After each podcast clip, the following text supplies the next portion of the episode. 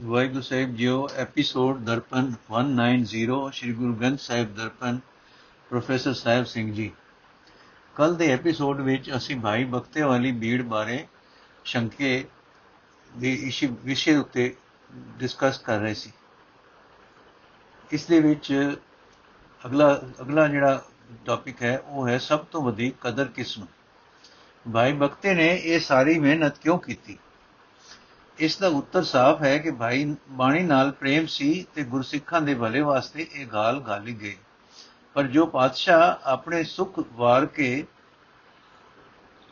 ਤੜਪਤੇ ਜੀਵਾਂ ਨੂੰ ਢਾਰਸ ਦੇਣ ਵਾਸਤੇ ਪਰਦੇਸਾਂ ਵਿੱਚ ਲੰਮੇ ਸਫ਼ਰ ਭਾਗ ਜਾਗਦਾ ਰਿਹਾ, ਕਿ ਉਸ ਸੋਹਣੇ ਪ੍ਰੀਤਮ ਨੂੰ ਕਦੇ ਖਿਆਲ ਨਹੀਂ ਸੀ ਆਇਆ ਕਿ ਧਰਤੀ ਉੱਤੇ ਮਾਇਆ ਵਿੱਚ ਜੀਵ ਸਦਾ ਵਿਲਕਦੇ ਹੀ ਰਹਿਣੇ, ਰਹਿੰਦੇ ਹਨ, ਰਹਿਣੇ ਹਨ?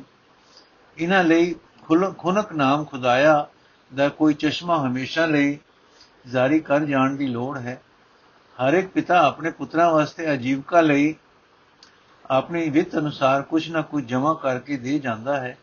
ਕੀ ਇਹ ਸਾਡੇ ਦੀਨ ਦੁਨੀਆ ਦੇ ਮਾਲਕ ਗੁਰੂ ਨਾਨਕ ਪਿਤਾ ਜੀ ਸਾਡੇ ਵਾਸਤੇ ਆਪਣੇ ਹੱਥੀਂ ਕੋਈ ਜਾਇਦਾਦ ਨਹੀਂ ਸਨ ਰੱਖ ਗਏ ਆਪਣੇ ਵੱਲ ਦੇ, ਆਪਣੇ ਵੱਲ ਤੇ ਆਪਣੇ ਆਂਡ ਗੁਆਂਡ ਧਿਆਨ ਨਾਲ ਵੇਖੀਏ, ਸਧਾਰਨ ਲਿਖਾਰੀ ਜਾਂ ਕਵੀ ਵੀ ਆਪਣੇ ਲਿਖੇ ਲੇਖ ਜਾਂ ਕਵਿਤਾ ਬੜਾ ਸਾਮ-ਸਾਮ ਕੇ ਰੱਖਦਾ ਹੈ ਕਿ ਸਾਡੇ ਦੀਨ ਦੁਨੀਆ ਦੇ ਵਾਲੀ ਨੇ ਇਹ ਅਰਸ਼ੀਦਾਤ ਇਹ ਸੁੱਚੇ ਹੀਰੇ ਮੋਤੀ ਸਾਰੀ ਧਰਤੀ ਉੱਤੇ ਐਵੇਂ ਹੀ ਖਿਲਾਰ ਦਿੱਤੇ ਸਨ।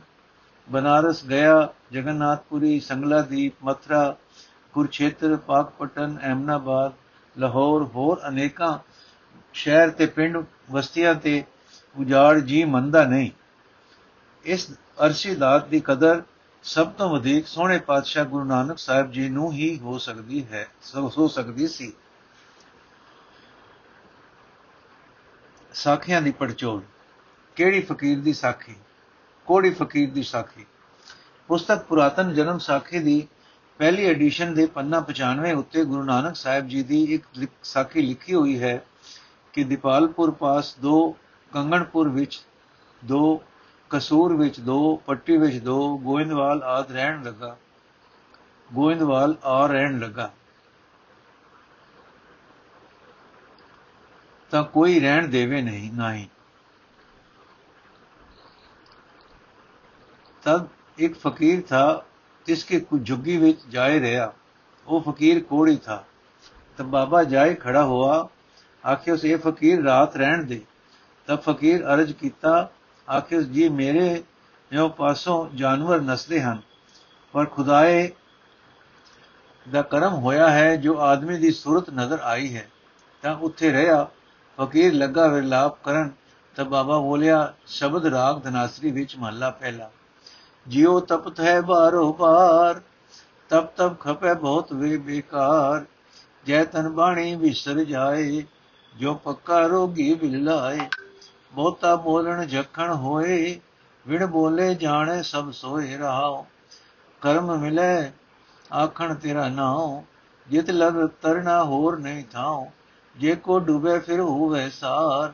ਨਾਨਕ ਸਾਚਾ ਸਰਬ ਦਾਤਾਰ। ਤਬ ਦਰਸ਼ਨ ਕਾ ਸਦਕਾ ਕੋੜ ਦੂਰ ਹੋ ਗਿਆ। ਦੇਹੀ ਅੱਛੀ ਹੋ ਗਈ।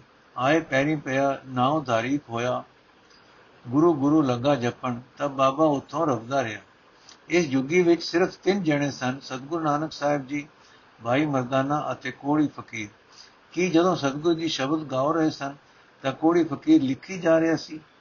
ਉਹ ਤਾਂ ਪੀੜ ਨਾਲ ਵਿਲਕ ਰਿਹਾ ਸੀ, ਪਰ ਕੀ ਉਹ ਫਕੀਰ ਲਿਖਿਆ ਪੜਿਆ ਆਦਮੀ ਸੀ ਕਿ ਸ਼ਬਦ ਵੀ ਲਿਖ ਸਕਦਾ, ਗੱਲ ਮੰਨਣ ਵਿੱਚ ਨਹੀਂ ਆ ਸਕਦੀ? ਕੀ ਭਾਈ ਮਰਦਾਨਾ ਇਸ ਸ਼ਬਦ ਨੂੰ ਲਿਖੀ ਜਾਂਦਾ ਸੀ, ਪਰ ਉਹ ਤਾਂ ਰਬਾਬ ਵਜਾਉਂਦਾ ਸੀ? ਫਿਰ ਹੋਰ ਕਿਸ ਨੇ ਲਿਖਿਆ? ਕਲਯੁਗ ਵਾਲੀ ਸਾਖੀ। ਕਲਯੁਗ ਵਾਲੀ ਸਾਖੀ ਵਿੱਚ ਪੁਰਾਤਨ ਜਨਮ ਸਾਖੀ ਵਾਲਾ ਲਿਖਦਾ ਹੈ ਕਿ ਪਰਮੇਸ਼ਰ ਦੀ ਆਗਿਆ ਨਾਲ ਕਲਯੁਗ ਛਲਣ ਕੋ ਆਇਆ। ਉਸਨੇ ਪਹਿਲਾਂ ਕਈ ਭਿਆਨਕ ਰੂਪ ਧਾਰੇ, ਭਾਈ ਮਰਦਾਨਾ ਵੇਖ ਕੇ ਡਰ ਗਿਆ। ਕਲਯੁਗ ਨੇ ਫਿਰ ਲਾਲਚ ਦੇਣੇ ਸ਼ੁਰੂ ਕੀਤੇ ਤੇ ਆਖਿਆ, ਮੇਰੇ ਪਾਸ ਸਭ ਕੁਝ ਹੈ। ਜੇ ਆਖੋ ਤਾਂ ਮੋਤੀਆਂ ਦੇ ਮੰਦਰ ਉਸਾਰੇ। ਤਾਂ ਸਤਿਗੁਰੂ ਜੀ ਨੇ ਸ਼੍ਰੀ ਰਾਗ ਦਾ ਸ਼ਬਦ ਉਚਾਰਿਆ, ਮੋਤੀ ਤਾਂ ਮੰਦਰ ਉਸਰੇ, ਰਤਨੀ ਤਾਂ ਹੋਏ ਜੜਾਓ, ਕਸਤੂਰ, ਕੁੰਗੂ, ਅਗਨ, ਚੰਦਨ, ਲੀਰ ਆਵੇ, ਚਾਓ। ਮਤ ਦੇਖ ਭੂਲਾ ਵਿਸਰੈ, ਤੇਰਾ ਚਿਤਨਾ ਆਵੇ ਨਾ ਸੁਲਤਾਨ ਹੋਆ ਮੇਲ ਲਸ਼ਕਰ, ਤਖਤ ਰਾਖਾਂ ਪਾਓ, ਹੁਕਮ ਹਾਸਲ ਕਰੀ ਬੈਠਾ ਨਾਨ, ਨਾਨਕ ਸਭ ਵਾਓ ਸਭ ਵਾਓ ਮਤ ਵੇਖ, ਦੇਖ ਭੁਲਾ ਵਿਸਰਿਆ ਤੇਰਾ ਚਿਤਨਾ ਆਵੇ ਨਾ ਇੱਥੇ ਫਿਰ ਉਹੀ ਸਵਾਲ ਉੱਠਦਾ ਹੈ ਕਿ ਇਹ ਸ਼ਬਦ ਕਲਯੁਗ ਨੇ ਲਿਖ ਲਿਆ ਸੀ। ਭਾਈ ਮਰਦੀਨ, ਮਰਦਾਨਾ ਦਾ ਡਰ ਨਾਲ ਸਹਿਮਿਆ ਪਿਆ ਸੀ। ਫਿਰ ਹੋਰ ਕੌਣ ਲਿਖਣ ਵਾਲਾ ਸੀ? ਸਾਖੀ ਵੇਈ ਨਦੀ ਦੀ। ਵੇਈ ਨਦੀ ਵਾਲੀ ਸਾਖੀ ਵਿੱਚ ਤਾਂ ਕੋਈ ਭੁਲੇਖਾ ਰਹਿ ਹੀ ਨਹੀਂ ਜਾਂਦਾ। ਸਾਖੀ ਵਾਲਾ ਲਿਖਦਾ ਹੈ ਕਿ ਗੁਰੂ ਨਾਨਕ ਜੀ ਪਰਮੇਸ਼ਰ ਦੀ ਹਜ਼ੂਰੀ ਵਿੱਚ ਆਪਣੇ ਤੇ ਉਸ ਦੀ ਆਗਿਆ ਪਾ ਕੇ ਉਸ ਦੇ ਨਾਮ ਦੀ ਮਹਿਮਾ ਇਉਂ ਉਚਾਰਨ ਲੱਗੇ। ਸ੍ਰੀ ਰਾਗ ਮਹੱਲਾ ਪਹਿਲਾ। ਕੋਟ ਕੋਟ ਮੇਰੀ ਹਾਰ ਜਾ, ਪਵਨ ਪੀਣ ਪਿਆਓ। ਚੰਦ ਸੂਰਜ ਦੋਇ ਗੁਫੇ ਨ ਵੇਖਾਂ ਸੁਪਨੇ ਸੌਣ ਨ ਜਾਉ। ਵੀ ਤੇਰੀ ਕੀਮਤ ਨਾ ਪਵੇ ਹੋ ਕੇਵੜ ਆਖਾ ਨਾ। ਨਾਨਕ ਕਾਗਦ ਲਖਮਣਾ ਪੜ ਪੜ ਕੀਚੈ ਭਾਉ। ਮਸਤੂ ਧੋਟ ਨਾ ਹੋਵੇ, ਲੇਖਣ ਪਾਉਣ ਚਲਾਓ, ਵੀ ਤੇਰੀ ਕੀਮਤ ਨਾ ਪਵੇ ਹੋ ਕੇਵੜ ਆਖਾ ਨਾ ਇੱਕ ਪਰਮੇਸ਼ਰ ਤੇ ਦੂਜੇ ਉਸ ਦੀ ਹਜ਼ੂਰੀ ਵਿੱਚ ਸਤਿਗੁਰੂ ਨਾਨਕ ਦੇਵ ਜੀ, ਇਹਨਾਂ ਵਿੱਚੋਂ ਕਿਸ ਨੇ ਇਹ ਸ਼ਬਦ ਲਿਖ ਕੇ ਸਾਂਭਿਆ ਹੋਵੇਗਾ? ਇੱਕੋ ਹੀ ਨਤੀਜਾ, ਸਤਿਗੁਰੂ ਜੀ ਸਾਰੇ ਭਾਰਤ ਵਿੱਚ, ਅਰਬ, ਈਰਾਨ ਤੇ ਅਫਗਾਨਿਸਤਾਨ ਵਿੱਚ ਵੀ ਗਏ। ਅਨਮਤੀ ਮਨੁੱਖਾਂ ਨੂੰ ਉਪਦੇਸ਼ ਕਰਨ ਵੇਲੇ ਵੀ ਉਹਨਾਂ ਕਈ ਸ਼ਬਦ ਉਚਾਰੇ।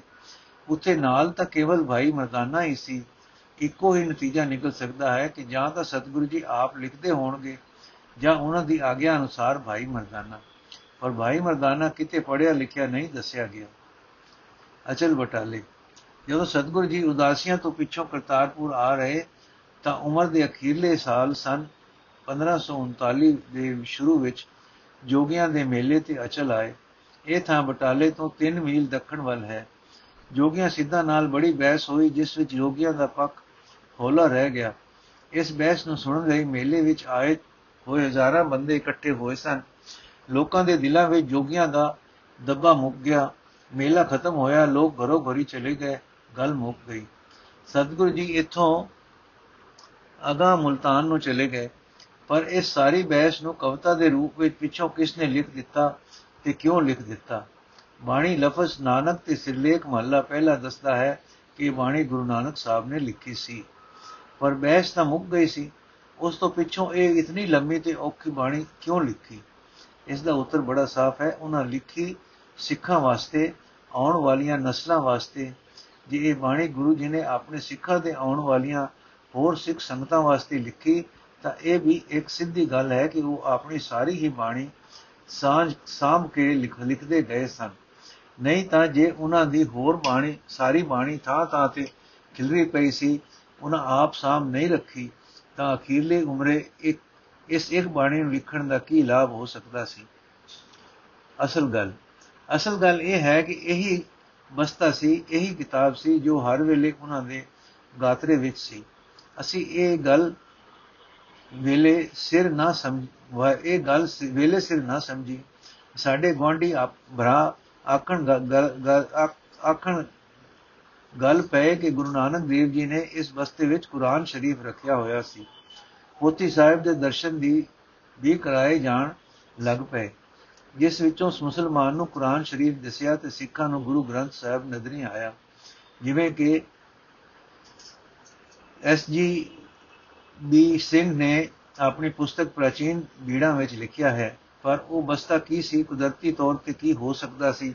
ਸਤਿਗੁਰੂ ਨਾਨਕ ਦੇਵ ਜੀ ਦੀ ਆਪਣੀ ਹੱਥੀ ਆਪਣੀ ਰਚੀ ਹੋਈ ਬਾਣੀ, ਜੋ ਉਸ ਸਮੇਂ ਉਚਾਰਦੇ ਰਹੇ ਤੇ ਨਾਲੋਂ ਨਾਲ ਲਿਖਦੇ ਰਹੇ। ਜੋ ਉਹ ਸਮੇਂ-ਸਮੇਂ ਉਚਾਰਦੇ ਰਹੇ ਤੇ ਨਾਲੋਂ ਨਾਲ ਲਿਖਦੇ ਰਹੇ, ਲਿਖਦੇ ਗਏ। ਜਦੋਂ ਹਜੂਰ ਮੱਕੇ ਗਏ ਤਾਂ ਤਾਂ ਵੀ ਉਹਨਾਂ ਦੇ ਪਾਸ ਇਹ ਬਸਤਾ ਸੀ, ਇਹ ਕਿਤਾਬ ਸੀ। ਤਾਈਓ ਕਾਜ਼ੀਆਂ ਨੇ ਪੁੱਛਿਆ ਸੀ, ਆਪਣੀ ਕਿਤਾਬ ਨੂੰ ਖੋਲ ਕੇ ਦੱਸ ਸੇ ਨਾਨਕ ਤੇਰੇ ਮਤ ਅਨੁਸਾਰ ਹਿੰਦੂ ਤੇ ਮੁਸਲਮਾਨ ਵਿੱਚੋਂ ਕੌਣ ਵੱਡਾ ਹੈ? ਪੁੱਛਣ ਗੱਲ ਇਮਾਨ ਦੀ ਕਾਜ਼ੀ ਮੁੱਲਾ ਇਕੱਠੇ ਹੋਈ, ਵੱਡਾ ਸਾਂਗ ਵਰਤਾਇਆ, ਲਿਖ ਨਾ ਸਕੇ ਕੁਦਰਤ ਕੋਈ, ਪੁੱਛਣ ਖੋਲ ਕਿਤਾਬ ਨੂੰ ਹਿੰਦੂ ਵੱਡਾ ਕੇ ਮੁਸਲਮਾਨ ਹੋਈ? ਬਾਬਾ ਆਖੇ ਹਾਜੀਆਂ, ਸ਼ੁਭ ਅਮਲਾ ਬਾਜੋਂ ਦੋਵੇਂ ਰੋਈ। ਹੁਣ ਤੱਕ ਦੀ ਵਿਚਾਰ ਵਿੱਚ ਇਹ ਗੱਲ ਪ੍ਰਤੱਖ ਹੋ ਗਈ ਹੈ ਕਿ ਆਪਣੇ ਸਿੱਖਾਂ ਵਾਸਤੇ ਗੁਰੂ ਨਾਨਕ ਸਾਹਿਬ ਜੀ ਆਪਣੀ ਬਾਣੀ ਆਪ ਹੀ ਲਿਖ ਕੇ ਸਾਹਮਣੇ ਗਏ ਹਨ, ਗਏ ਸਨ। ਸਾਡੇ ਗੁਰੂ ਸਾਹਿਬਾਨ ਦੀ ਬਾਣੀ ਨੂੰ ਇਕੱਠਾ ਕਰਕੇ ਗੁਰੂ ਗ੍ਰੰਥ ਸਾਹਿਬ ਜੀ ਦੇ ਰੂਪ ਵਿੱਚ ਲਿਆਉਣਾ, ਇਹ ਖਿਆਲ ਸਤਿਗੁਰੂ ਨਾਨਕ ਦੇਵ ਜੀ ਦੇ ਮਨ ਵਿੱਚੋਂ ਹੀ ਪੈਦਾ ਹੋਇਆ ਸੀ। ਸ੍ਰੀ ਗੁਰੂ ਨਾਨਕ ਦੇਵ ਜੀ ਨੇ ਆਪਣੀ ਸਾਰੀ ਬਾਣੀ ਕਿਸ ਨੂੰ ਦਿੱਤੀ ਅੰਦਾਜ਼। ਪਿਛਲੇ ਲੇਖ ਵਿੱਚ ਇਹ ਗੱਲ ਸਾਫ਼ ਹੋ ਚੁੱਕੀ ਹੈ ਕਿ ਸਤਿਗੁਰੂ ਨਾਨਕ ਦੇਵ ਜੀ ਆਪਣੀ ਉਚਾਰੀ ਹੋਈ ਬਾਣੀ ਸਦਾ ਆਪ ਹੀ ਲਿਖ ਕੇ ਸਾਹਮਣੇ ਰਹੇ। ਕੁਦਰਤੀ ਤੌਰ ਤੇ ਮਨ ਵਿੱਚ ਸਵਾਲ ਉੱਠਦਾ ਹੈ ਕਿ ਇਸ ਬਾਣੀ ਦਾ ਸੰਗ੍ਰਹਿ ਕਿਸ ਨੂੰ ਦਿੱਤਾ ਹੋਵੇਗਾ?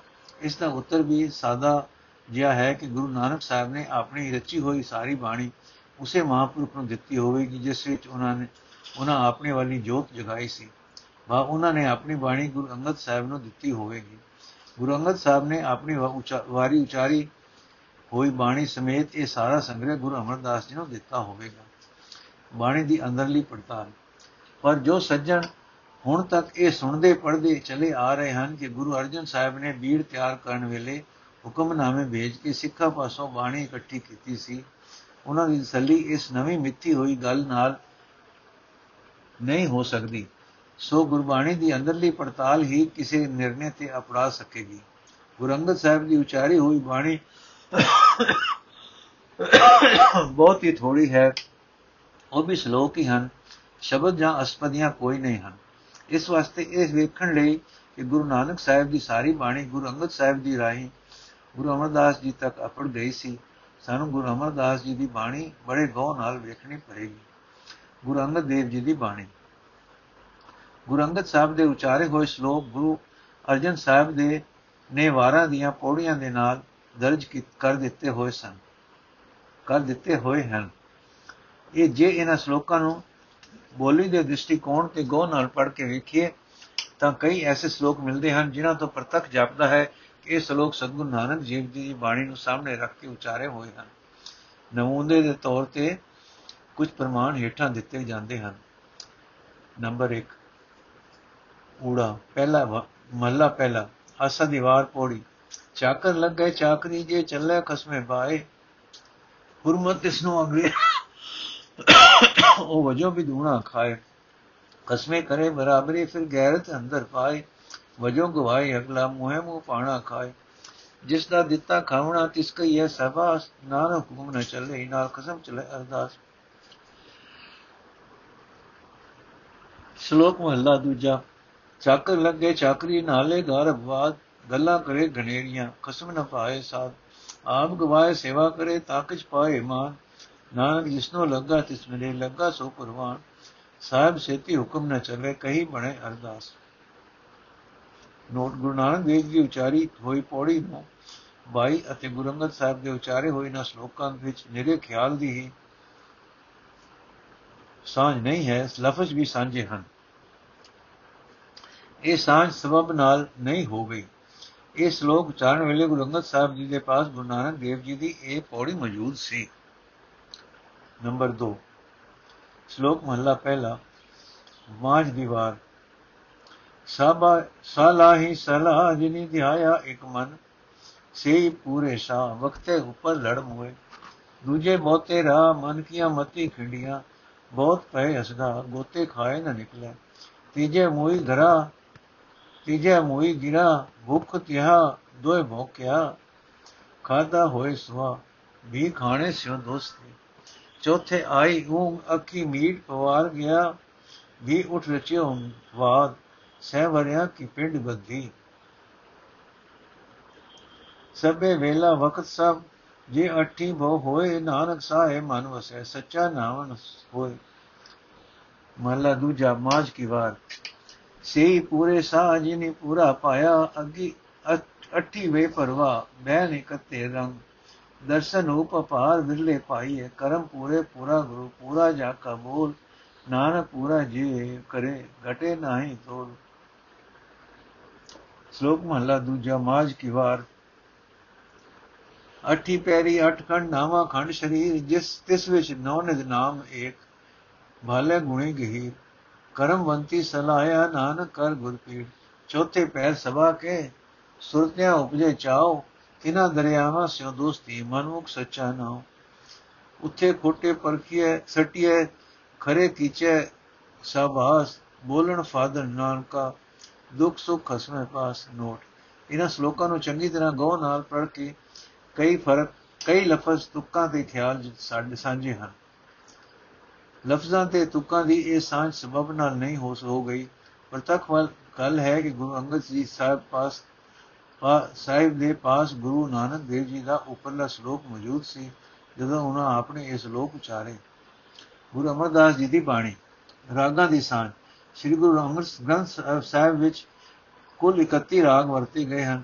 ਇਹਨਾਂ ਵਿੱਚੋਂ ਸਿਰਫ 19 ਰਾਗ ਐਸੇ ਹਨ ਜਿਨ੍ਹਾਂ ਵਿੱਚ ਗੁਰੂ ਨਾਨਕ ਸਾਹਿਬ ਨੇ ਬਾਣੀ ਉਚਾਰੀ ਹੈ। ਉਹ ਰਾਗ ਇਹ ਹਨ, ਸ੍ਰੀ ਰਾਗ, ਮਾਚ ਗੋੜੀ ਆਸਾ, ਗੁਜਰੀ, ਵਡਾ, ਸੋਰਠ ਧਨਾਸਰੀ ਤਿਲੰਗ ਸੂਈ ਬਿਲਾਵਲ ਰਾਮਕਲੀ ਮਾਰੂ ਤੁਖਾਰੀ ਭੈਰੋ ਬਸੰਤ ਸਾਰਗ ਮਲਾਰ ਤੇ ਪ੍ਰਭਾਤੀ ਗੁਰੂ ਅਮਰਦਾਸ ਜੀ ਨੇ ਸਿਰਫ 17 ਰਾਗਾਂ ਵਿੱਚ ਬਾਣੀ ਉਚਾਰੀ ਹੈ ਵੱਡੀ ਹੈਰਾਨੀ ਵਾਲੀ ਗੱਲ ਇਹ ਹੈ ਕਿ ਗੁਰੂ ਅਮਰਦਾਸ ਜੀ ਨੇ ਕੋਈ ਇੱਕ ਵੀ ਐਸਾ ਰਾਗ ਨਹੀਂ ਵਰਤਿਆ ਜੋ ਗੁਰੂ ਨਾਨਕ ਦੇਵ ਜੀ ਨੇ ਨਾ ਵਰਤਿਆ ਹੋਵੇ ਉੱਪਰ ਦਿੱਤੇ ਹੋਏ 19 ਰਾਗਾਂ ਵਿੱਚੋਂ ਰਾਗ ਤਿਲੰਗ ਤੇ ਤੁਖਾਰੀ ਛੱਡ ਦਿਓ ਬਾਕੀ 17 ਰਾਗਾਂ ਵਿੱਚ ਗੁਰੂ ਅਮਰਦਾਸ ਜੀ ਦੀ ਬਾਣੀ ਮਿਲਦੀ ਹੈ ਪਾਠਕ ਸੱਜਣ ਪੁਰਾਣੇ ਬਣੇ ਖਿਆਲਾਂ ਨੂੰ ਰਤਾ ਲਾਂਬੇ ਰੱਖ ਕੇ ਗੋ ਨਾਲ ਵਿਚਾਰਨ, ਗੁਰੂ ਗੁਰੂ ਅਮਰਦਾਸ ਜੀ ਦਾ ਸਿਰਫ ਉਹੀ